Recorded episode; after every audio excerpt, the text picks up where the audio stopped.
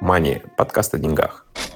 А, доброго желаю вам дня, и это третья часть выпуска «Чай с Баффетом».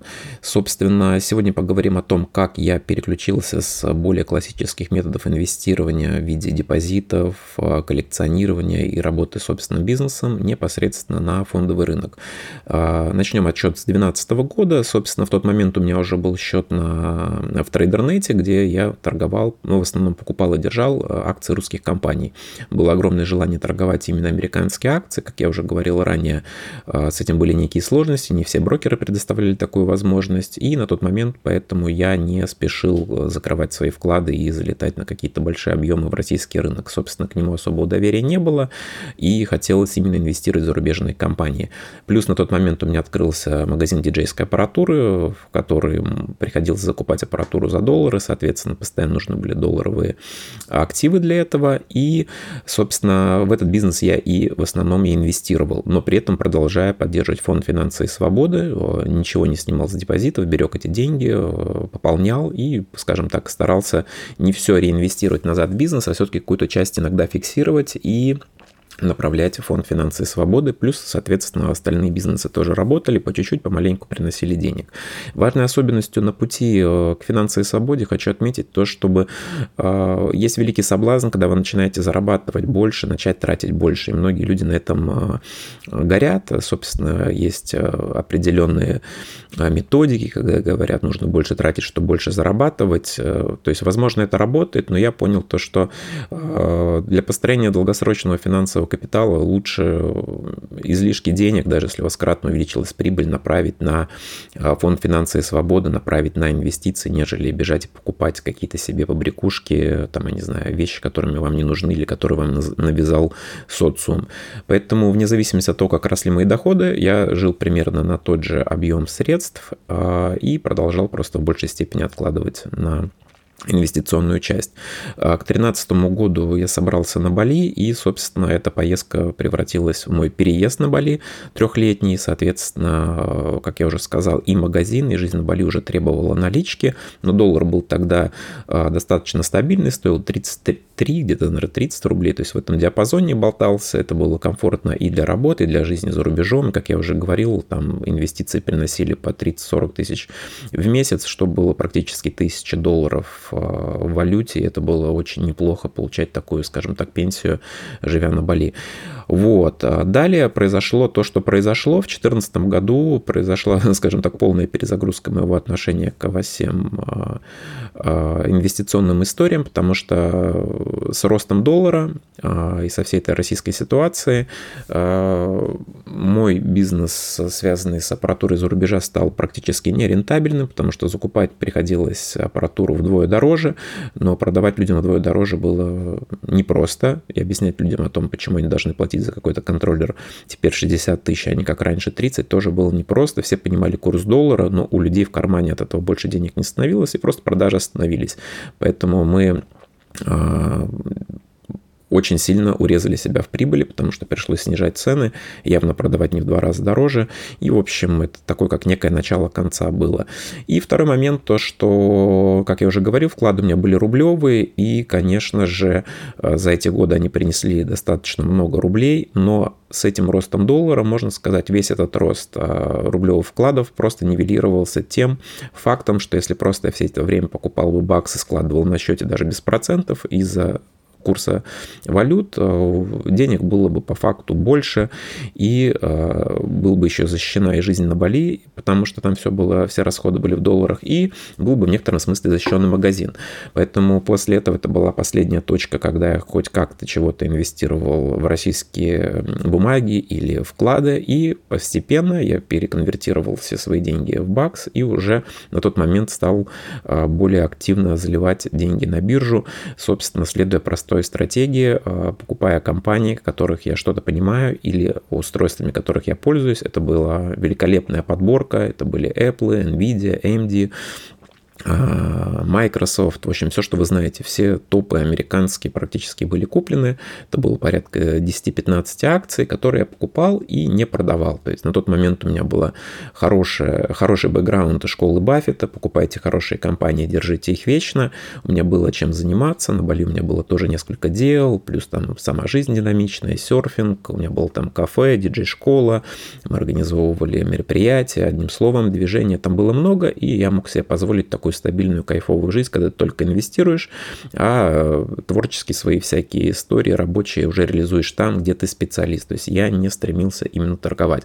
Хотя иногда рука э, дрожала, скажем так, да, и тот же там Amazon я покупал в свое время по 250 долларов, он продавался потом за 330, там 350, это казалось, вау, какой навар, то есть все равно я старался, если видел какие-то разгоны рынка, какие-то бумаги особо выросшие фиксировать. Но, как показывает практика, этого делать не стоило.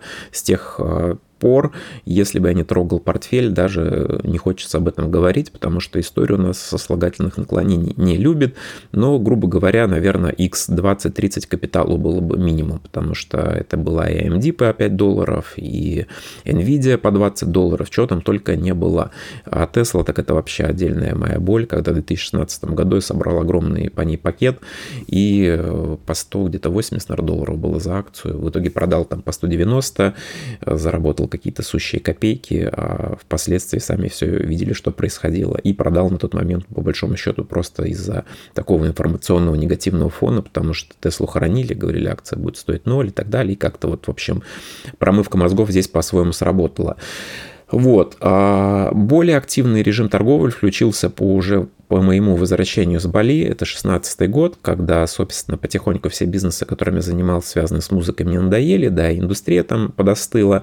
Вот, я решил, думаю, так, надо посмотреть, капитал собрался, портфель хороший, надо, наверное, начать его торговать.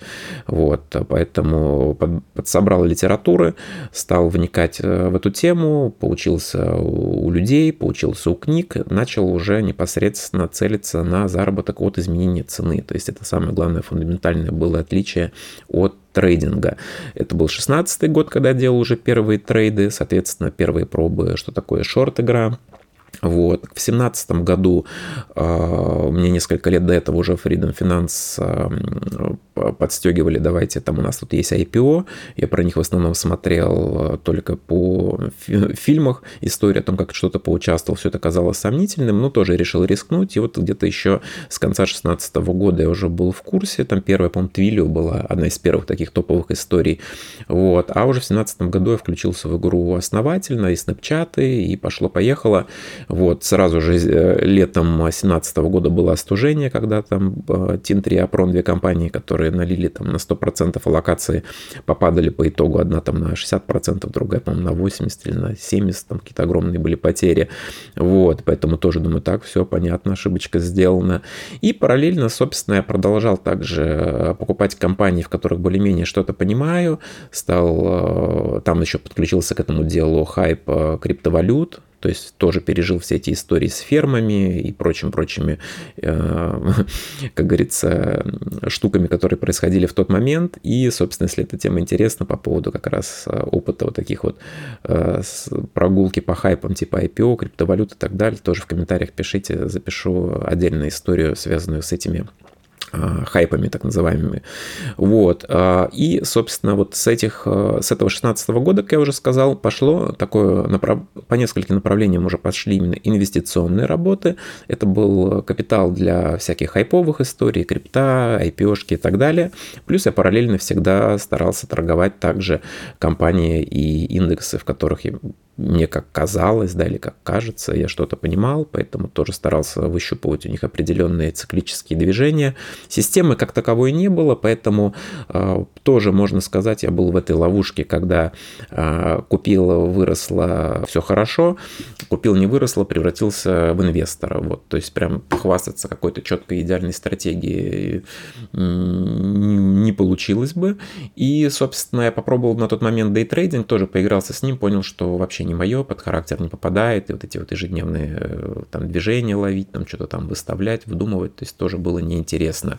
Уже где-то к 2018 году, то есть я сравнил, как идет движуха и увидел, да, то, что от удержания хороших качественных активов доходности больше, чем их гонять, торговать. Вот, IPO тоже как э, золотое дно, просто был период, когда поверить не мог вообще, что неужели это может так приносить, и вообще это все правда. Вот очень много на тот момент было споров, что это вообще все фейк, никаких IPO нет, чисто кухня. Так это и загадка, было ли это по-настоящему или нет. Но, скажем так, такой период был, когда действительно просто все росло и все было круто. Остужение произошло в 2018 году, когда как раз пошли э, разговоры о том, что может быть смениться денежно-кредитная политика, и э, стали повышать ставку, рынок махом смахнуло, много что у меня поулетало в серьезные минуса, хотя казалось уже ниже быть не может.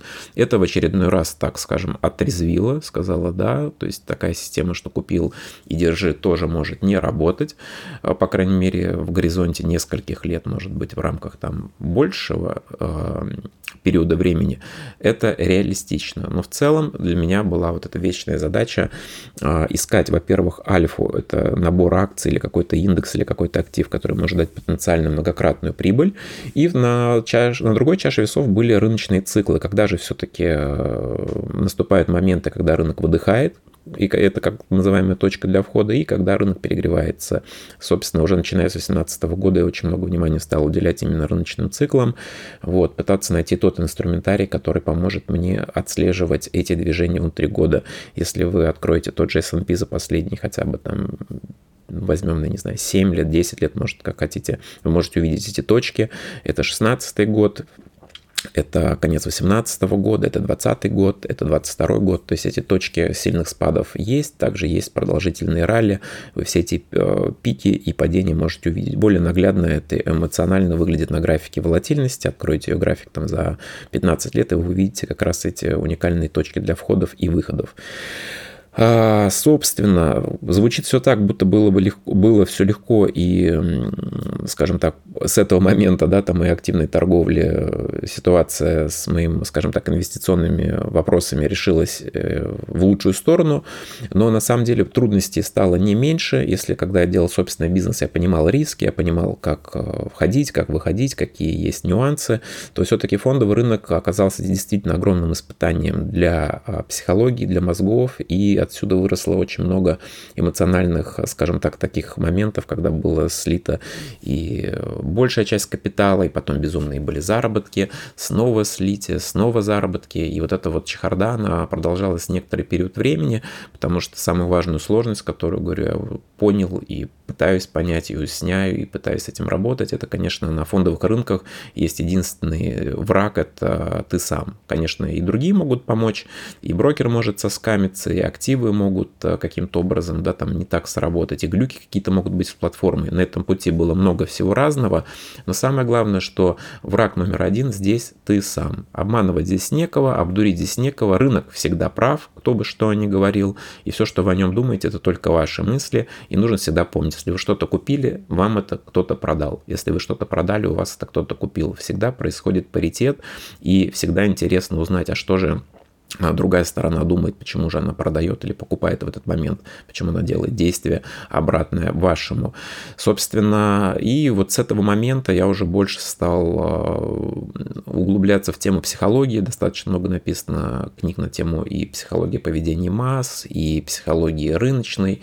Вот. И единственное, при этом а, получилось как раз зафиксироваться, это если мы сейчас опять вернемся к другим альтернативным источникам доходов, получилось зафиксироваться продается по квартире в Болгарии по одной, то есть достаточно выгодно она продалась, плюс я уже говорил, порядка 10 лет она приносила прибыль, а вот другая первая квартира, я ее продал в 2016 году, продалась практически с минус, наверное, 60-65%, и ни дня не была, нет, день была в аренде, там на Новый год несколько дней, все остальное время она просто оттягивала, скажем так, средства. Вот, поэтому а, можно сказать, с вот этого, это пятилетие такое, или там даже сейчас 6 лет, с 16 года по 22, это период активной торговли, это период проб разных методик, это период, когда я пытался найти так называемый а, грааль, да, как говорит Рейдалио, а, инвестициях на фондовом рынке, как же, как же все это сделать, и на этом пути достаточно много было ошибок, много было а, каких-то и побед, но самое важное, наверное, упущение или ошибка, что я подзабил на фонд финансовой свободы и все-таки больше стал фокусироваться именно на активной торговле, на хайпах, на каких-то рыночных бумах и так далее. Потому что уже доходность от вкладов, и да и вообще все, что меньше двухзначной доходности, казалось каким-то дет, детсадом. Я даже стал как-то предвзято относиться и к Баффету с его историями. Вот он то не увидел, это не увидел. В общем, вместе с рыночным хайпом также был, скажем, одурманен, одурачен рынком, и исходя из этого рисков на портфель нагружал нажал достаточно много. Поэтому если как некий такой вывод а, за это время общий вывести, это то, что как бы у вас не хоро... как бы хорошо бы не получалось торговать на фондовом рынке или с какими-то другими инструментами, фонд финансы свободы это должно быть просто нерушимой историей. И если подвести такой вот итог, то если бы все это время продолжал также скапливать ту же валюту, возможно, на вклады, вот, или также покупать то, в чем я разбираюсь, и еще при этом покупал бы акции американских компаний, хороших, которых я вижу, пользуюсь каждый день, там Google, Amazon и Apple, и Sony, и все такое прочее, а, то а, доходность была бы намного выше от того, что получилось заработать за это время, но это не самое важное. Самое важное, что были бы сбережены нервы, потому что когда ты вовлекаешься в рыночную игру, если, э, скажем так, структура э, и стратегия работы плавающая, когда ты все-таки, что такое плавающая структура, когда ты исход в сделках э, доверяешь рынку, а не себе, то есть сами мы контролируем свои убытки через стратегию, через систему риск-менеджмента. А когда мы доверяем это на волю рынка, что в инвестициях, возможно, это нормально. То есть, в принципе, там нет задачи э, выиграть от стоимости цены там, в короткий срок. Все-таки там инвестиции позволяют многие огрехи, ну, как спрятать, что ли, под ковер своего рода. То есть не отрастет сегодня, отрастет завтра, если компания хорошая. То в трейдинге это недопустимо и с прям 99% вероятностью приведет к тому, что просто рано или поздно а, капитал сдуется и а, торговать и работать будет не с чем. Собственно, такие периоды я переживал, делал из них какие-то выводы, а, в будущем допускал новые ошибки, собирал дополнительный опыт, и вот такая вот круговерть у всего этого происходила. Поэтому общий такой тон от 20, если можно так сказать, лет инвестиций, то, что все-таки какие бы ни были, это может очень банальным, конечно, показаться, да, то, что ну, какие бы ни были заманчивые истории рыночные, там бизнес-идеи или еще чего-то, чем бы вы ни занимались, необходимо а обязательно вести фонд финансовой свободы в максимальной стабильности, желательно, говорю, там в, в ликвидных инструментах или просто в валюте. И систематическое откладывание вот этих вот средств для этого фонда по итогу может а, просто быть основой вашего капитала, когда все остальное, бизнес, акции, брокеры сгорят, и не будет ничего кроме этого. Поэтому а, в идеале, конечно же, это все комбинировать, в идеале комбинировать и разделять свои портфели. То есть из таких вот выводов, которые я бы очень хотел в свое время, чтобы кто-то настоял, что я двигался в таком направлении, это разделение портфелей, когда у тебя нерушимый фонд финансовой свободы, который ты не трогаешь и не вытягиваешь из него деньги ни на какие сомнительные истории, когда отдельный создан портфель для долгосрочного инвестирования или долгосрочного трейдинга, как скажете, и, соответственно, отдельный портфель для каких-то экстремальных инвестиций, там IPO, и крипта или какие-то там трейд-истории. Подобная диверсификация как раз и позволит э, портфелю быть э, сохраненным в периоды, если вдруг, не дай бог, какая-то из историй э, даст сбой, и вы просто сольете весь капитал внутри этого портфеля. Если же вы все делаете на одном счете, то шанс того, что вы сольете все, достаточно велик, и он повредит всю вашу систему. Если же идет такое разделение, то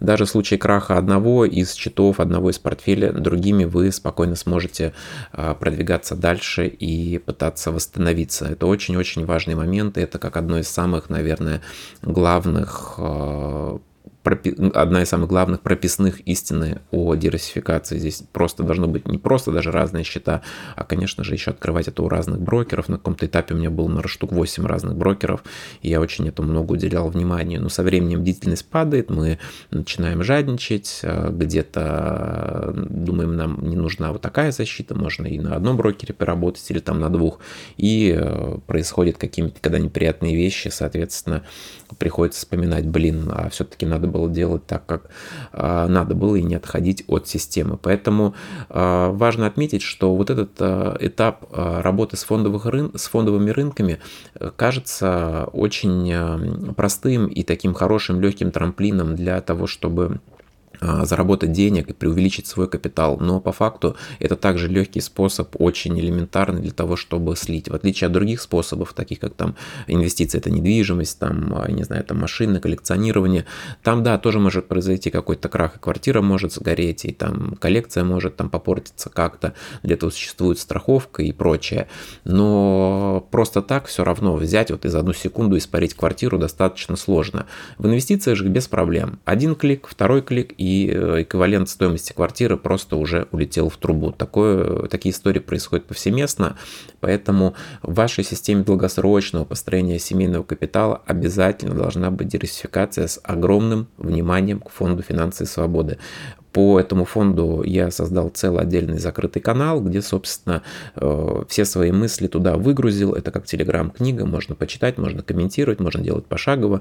Если интересно, в комментариях напишите, скину ссылку, и можете тоже пробежаться по всем пунктам, там и про экономию, и про откладывание, и про все-все-все нюансы, потому что после стольких лет э, работы с разными инвестиционными инструментами я в очередной раз убедился, что без базы по созданию так называемого фонда финансы и свободы свободы, двигаться куда-то дальше смысла нету. Потому что, как я уже говорил, даже простое откладывание от того, сколько вы зарабатываете, и конвертация там в стойкую валюту, это уже само по себе одна из самых лучших инвестиций. Но если этой базы нету, пытаться куда-то ворваться и 100 долларов сделать миллион там, или 10 тысяч долларов, это как бы гиблое дело. На этом, собственно, и зарабатывают множество брокеров, форекс-брокеров э, и прочих-прочих людей, которые пытаются под инвестирование выдавать обыкновенную гемблерскую игру.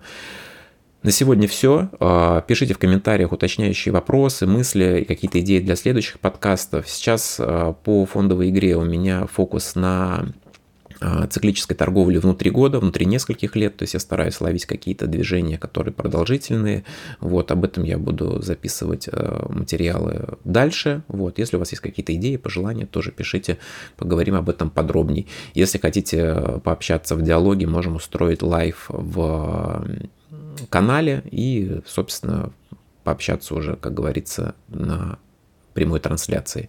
Всем спасибо за прослушивание.